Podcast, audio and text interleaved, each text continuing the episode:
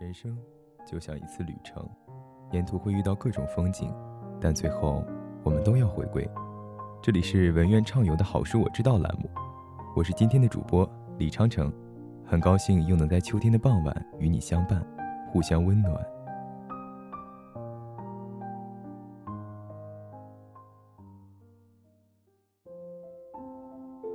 在前苏联基辅市的北部，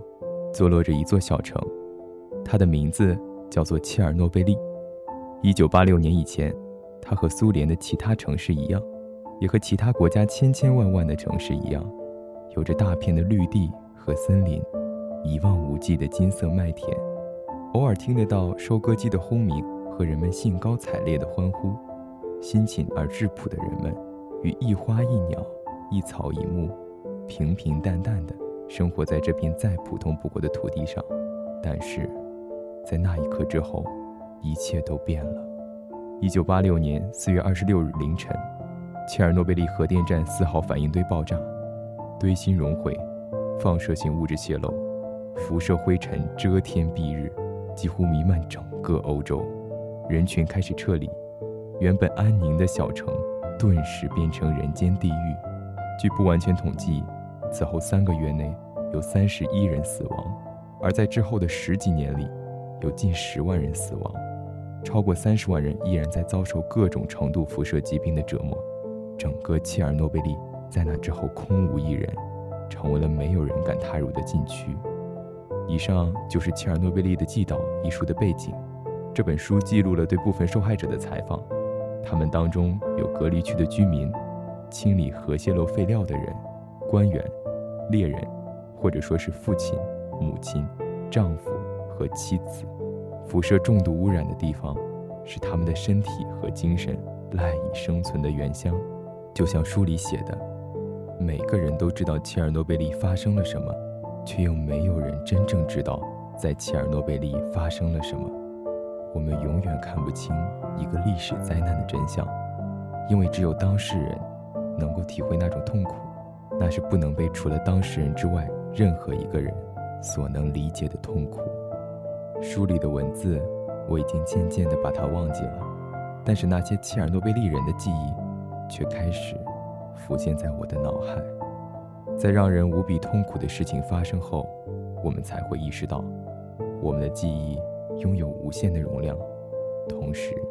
也具有无限快速消逝的速度。没有人能准确描绘出反应堆爆炸的时候火焰的形状，没有人能够精确地说出。在原子的照射下，自己究竟会有什么样的感觉？没有人能记得。号称安全到能够修建在红场上的反应堆，最终会成为一个时代终结的撞针。我们一直觉得，沉溺在过去里的人是不会有未来的，所以我们要向前看。但是每当我面对别人难以承受的悲痛，我都会觉得，安慰人向前看，更像是一种逼迫。短短的几句话，充满了说者自身无法察觉的优越感。对于绝望的人来说，这反而是最不能接受的刺激。这就是季羡林先生说的：“那是一个幸运的人对不幸者的愧疚。”我们可以说，在那场灾难之后，切尔诺贝利人还可以在别处生根，还能继续工作，还能畅饮美酒。他们当然拥有未来，但是他们的未来。早已经染上了底色，那来自他们出生的地方，来自他们的故土，在白色幽灵一样的辐射下，他们的细胞早已发生了不可逆的变异。每一个衰变的细胞都镌刻着切尔诺贝利人的标签，这使得他们必然会在今后的生活中，面对只有他们会面对的问题，在那段疯狂想要忘记的记忆中回环往复，这样的必然性。我觉得难以称之为有正面意义。对于掀起巨大历史尘埃的灾难，作家可能会写出很多的文学作品，以期给世人以警示、希望或者教训，这当然无可厚非。但是，文学的本质才是人，而灾难的本质就是灾难。如果没有这本书，